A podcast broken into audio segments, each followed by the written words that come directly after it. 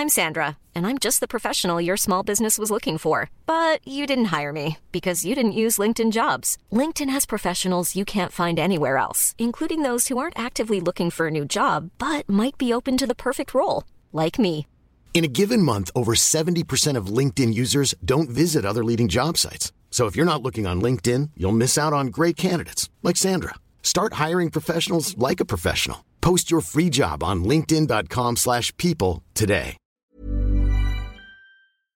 Do you know a student getting ready to go to college? Or are you looking at going back to school yourself? The Woodward Hines Education Foundation and the Get to College program help more Mississippians get to and through college to get certificates and degrees that lead to meaningful employment. They offer free college planning advice, including hands on FAFSA completion assistance through in person or virtual appointments.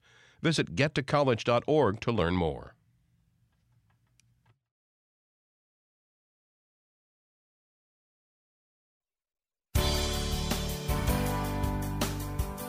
Good morning. It's 8:30 on Tuesday, August 23rd. I'm Desiree Frazier. This is Mississippi Edition on MPB Think Radio. On today's show, more rain is expected for much of the state, bringing with it flood advisories. We talk to the National Weather Service. Then leaders of the capital city respond as residents continue to face water woes. Plus, a recent study illustrates the effects of crude oil on deep water horizon cleanup workers. This is Mississippi Edition on MPB Think Radio.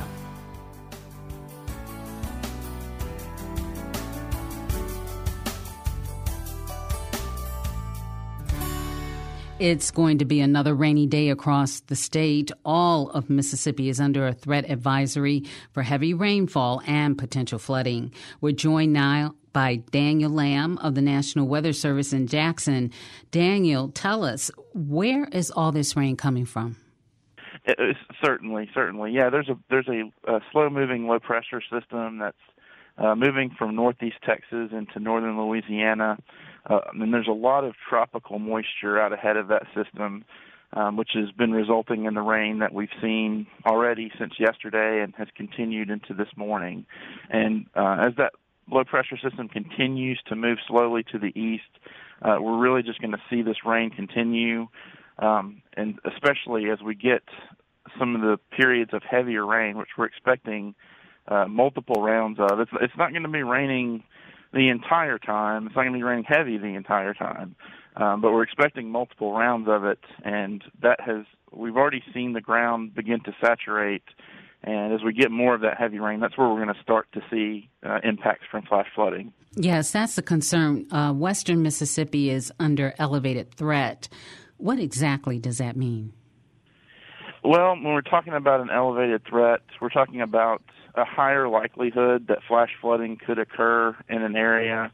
Um, you know, when we're the, the limited threat area, it's going to be more localized. But once we get up into the elevated threat, it's where we could see flooding over kind of a larger area or in more areas, and um, that that elevated threat also correlates with where we have a flood watch that's in effect through through uh, tonight, and it's it's the area where people, especially if you live in a flood prone area, you really need to have a plan, an idea for what you're going to do if um, you know water begins to um, become high in your area, and you you know you might need to move to higher ground. Fortunately, it's not that pounding rain that comes down fast within a short period of time that the ground cannot absorb. But in what areas mostly do you see us having a serious issue with flooding? Yeah, most of the rain that we've seen it has been just kind of steady, uh, but it is possible that we could see some of that that kind of pounding rain that that stacks up very quickly, and really it's going to be that the within the state. Uh, the primary area of concern is west Mississippi uh, into central Mississippi, and then kind of the southern parts of the Delta, getting up towards the the Greenville and Cleveland area. They're also within that threat um, as these multiple bands of, of rain continue to just push across our area off and on uh, over the next 24 to 36 hours. That's a long period of time to have rain. What are we looking at in terms of our roadways?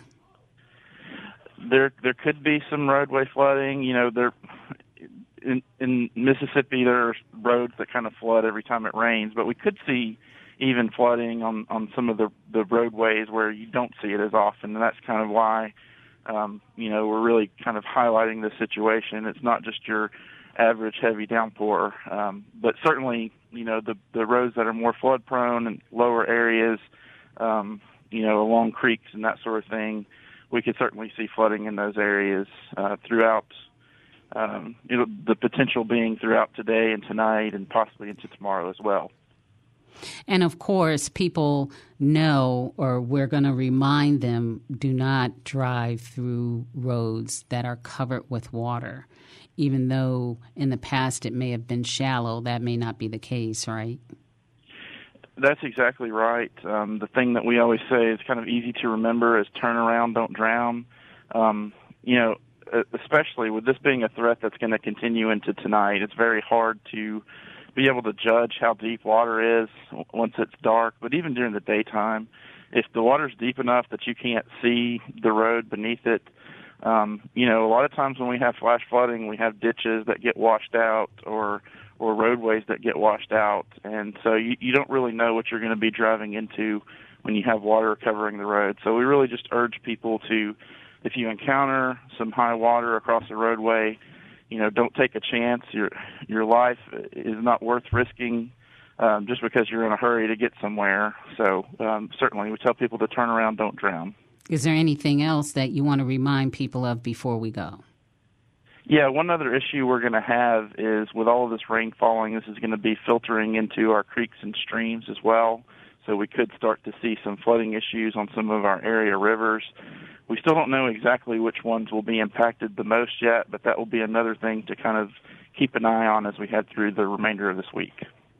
All right. Thank you so much. Daniel Lamb, National Weather Service in Jackson. We appreciate you. Thank you.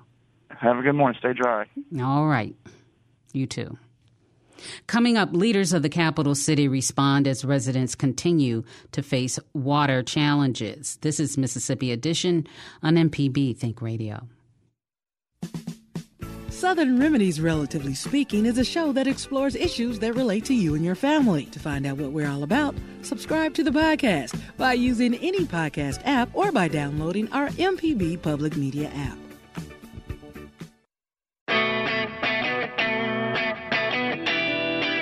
When you look at your vehicle, think of MPB.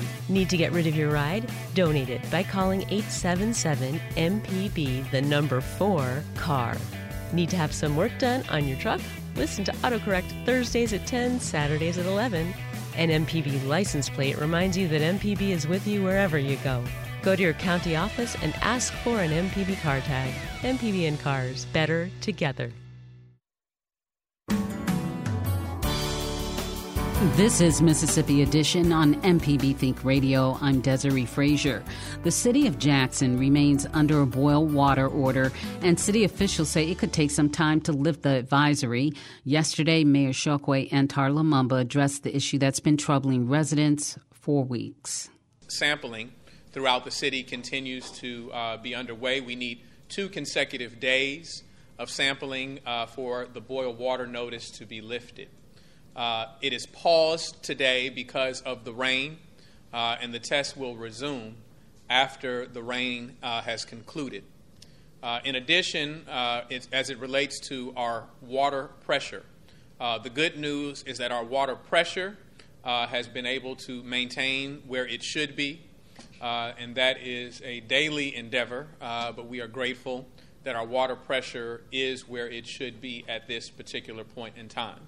Uh, there continues to be a number of repairs um, and things that, that uh, need to be replaced uh, over the course of time. Uh, and so, even when we come out of this boil water notice, I want to remain clear that we are still in a state of emergency until we can have a significant capital improvement uh, and we can get to decades of deferred maintenance that needs to take place. The aging infrastructure could take billions to repair. Lumumba says they're exploring a variety of solutions and streaming funds to tackle the problem. the reality is is that it may be more advantageous if we had the money, right, to build a new plant, right? Uh, but until we have that available to us, we have to work what we have. Uh, and so the U.S. Water Alliance is, is working with us uh, in order to do an evaluation of that. Uh, and September is going to be a critical month where you'll see proposals from the city not only to go after the ARPA funds uh, for the state, but also the competitive infrastructure funds and uh, you know federal funds that are available for us to go after. Uh, I don't think that 200 million is is an extreme stretch uh, to look at you know what our plant needs. Uh, so it's it's extreme, and, and that's before you even get to pipes. We forget that pipes rupture, and that has challenges within our distribution system. We forget that our boosting station, which is uh, which is on Maddox Road, uh, has not been in operation, and we need to make improvements there. So there are several points of failure, right, uh, for a system that has many working parts, right? It has more working parts than even I'm familiar with, and I have become more familiar with water than I ever thought I would be. And Lumumba says the challenges go beyond water, plants, stations, and pipes. In addition to the capital improvements that need to take place, we have been consistent in stating that we have staffing challenges at our water treatment facility. We have always articulated that. Uh, and so, uh, recent reports, exclusives that have said uh, or illuminated this challenge, the only thing that was exclusive about that report was the notion that uh, of the interpersonal conflicts that take place in a stressful work environment. We have all experienced that in our various fields of work. And so, yes, there are disputes, there are disagreements that take place as we endeavor to get it right. And so, I want to be clear on that. Um, and so, uh, we are the ones that manage uh, employees, we are the ones that manage operations. And so, we continue to communicate our extreme need uh, with our employees or our staffing. We continue to communicate the funding that we need to deal with this. Uh, our staffing challenges are more than just a matter of putting out job applications or job notices. We have been doing that for some time.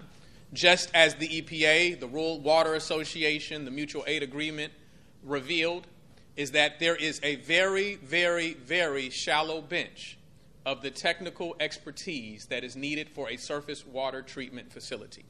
That is why it has been so difficult to bring people in from other places. While the city's water woes have been front and center recently, the decay goes back decades, and Lumumba says that neglect will take time to reverse. We have been working along with the EPA, uh, we've been working along with the Department of Health in order to bring the expertise in uh, that's necessary. Uh, these aren't, you know, they're, they're few in number. Uh, that's the reality. And so uh, we've even tried to change uh, the, the pay scale to make it more attractive. But we're not dealing with, you know, um, a large number of, of technical expertise in the area that we're fighting for. Often we're faced with creating that expertise uh, ourselves. This is the challenge, in a nutshell, of our water treatment facility. Our water treatment facility has suffered from years and years of lack of investment. That's lack of investment on its capital improvement. That's lack of investment that has led to deferred maintenance. That's lack of investment in terms of the human capital that has walked out the room or walked out of the plant with the institutional knowledge in order to keep us going. There should have been a plan over the course of time for how you build those individuals or build the replacements for those individuals that were sure to retire someday. Uh, be that as it may, you know, we are going to be the administration that is going to get it right. We're going to make these repairs. Now, that's not going to happen overnight. I'm not promising a miracle, but what I am promising is that we're going to be able to deal with the operations. I'm promising that we're going to be able to deal with several of the capital improvements. But this is going to happen over the sequence of time uh, and, and we'll be working at it each and every day. Jackson Mayor Chokwe Antar Lumumba. Coming up, a recent study illustrates the effects of crude oil on Deepwater Horizon cleanup workers. This is Mississippi Edition on MPB Think Radio. Hi, I'm Ryder Taff, Portfolio Manager at New Perspectives, a fee only financial advisory and co host of Money Talks. Each week, we take your personal finance questions and tell you about a money topic we hope you find helpful. Money Talks can be heard Tuesdays at 9 a.m. on MPB Think Radio. Podcasts can be found on our website, money.mpbonline.org, or on your smart device's podcasting platform.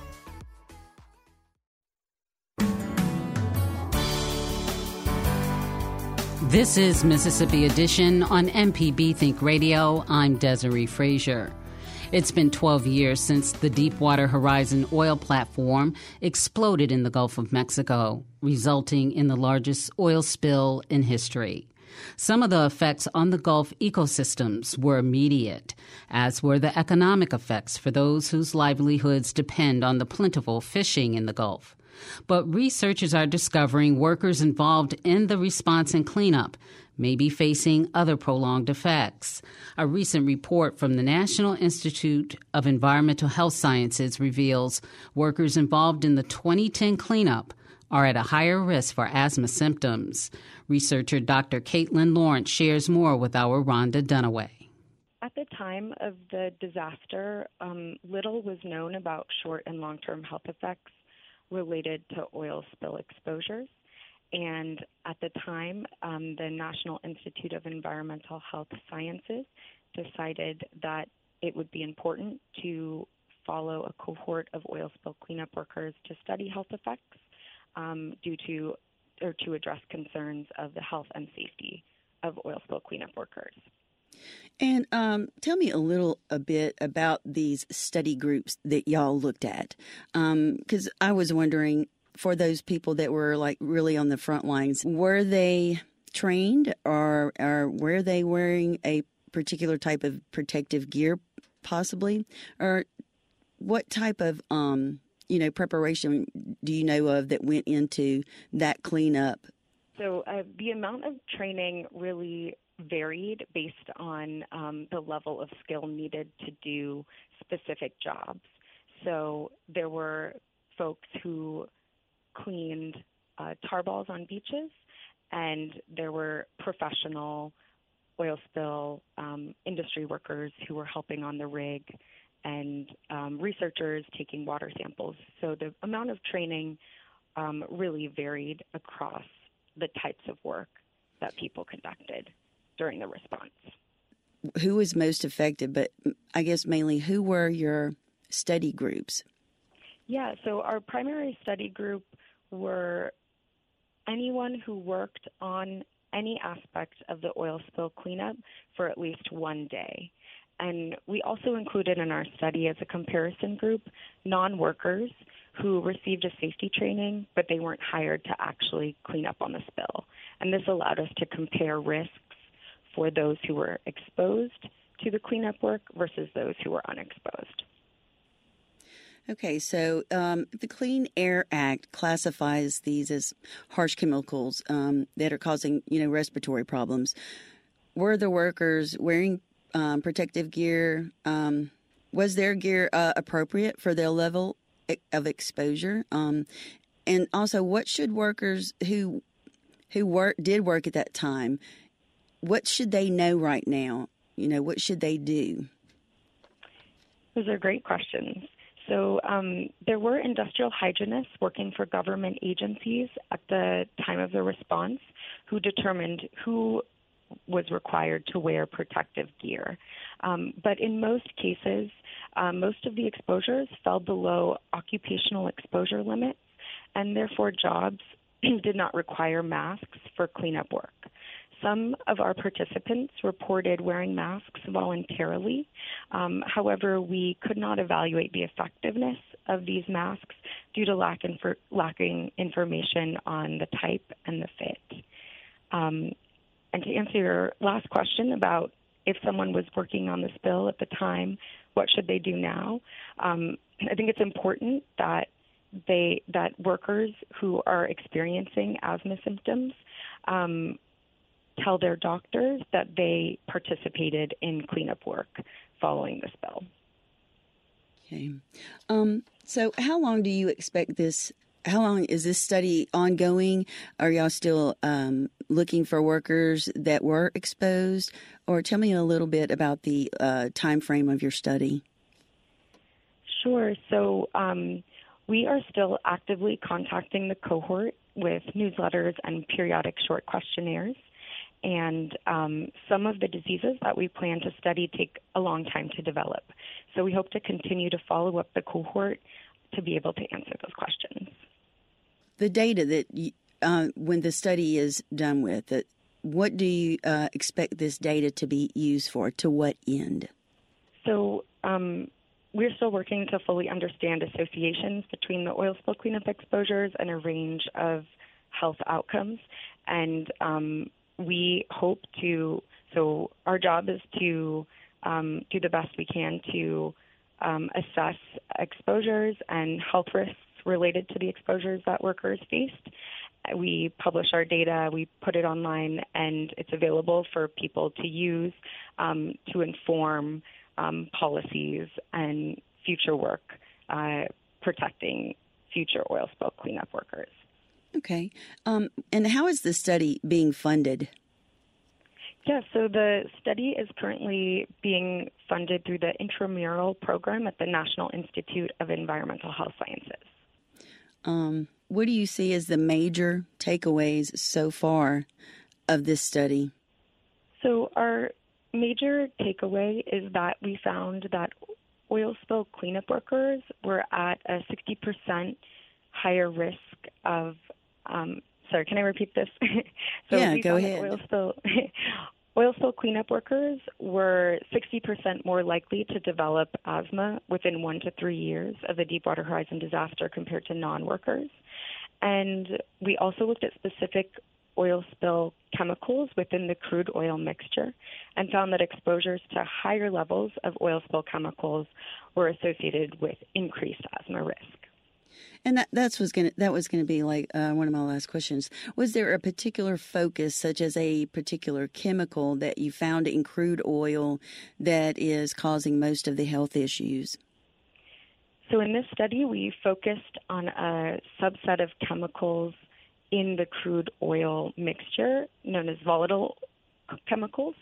And um, these chemicals included benzene and chemicals similar to benzene, like toluene, ethylbenzene, and xylene. Is there anything else that you would like to tell me before I let you go? Yes. Um, well, we just like to say that we're very grateful to the many thousands of people who have participated in our study, and we encourage our participants to stay engaged in the study as we continue to report findings and administer, administer short questionnaires. And if folks are interested, they can visit our website to learn more at gulfstudy.nih.gov. And are you having a hard time getting in touch with um, people who may have worked on the oil spill? we follow up on folks who initially enrolled in the study, and in 2019, we just completed our second follow up phase, and um, we have people are responsive. So we just want to continue to encourage folks to stay engaged in the study. Dr. Caitlin Lawrence with the National Institute of Environmental Health Sciences. This has been Mississippi Edition on MPB Think Radio.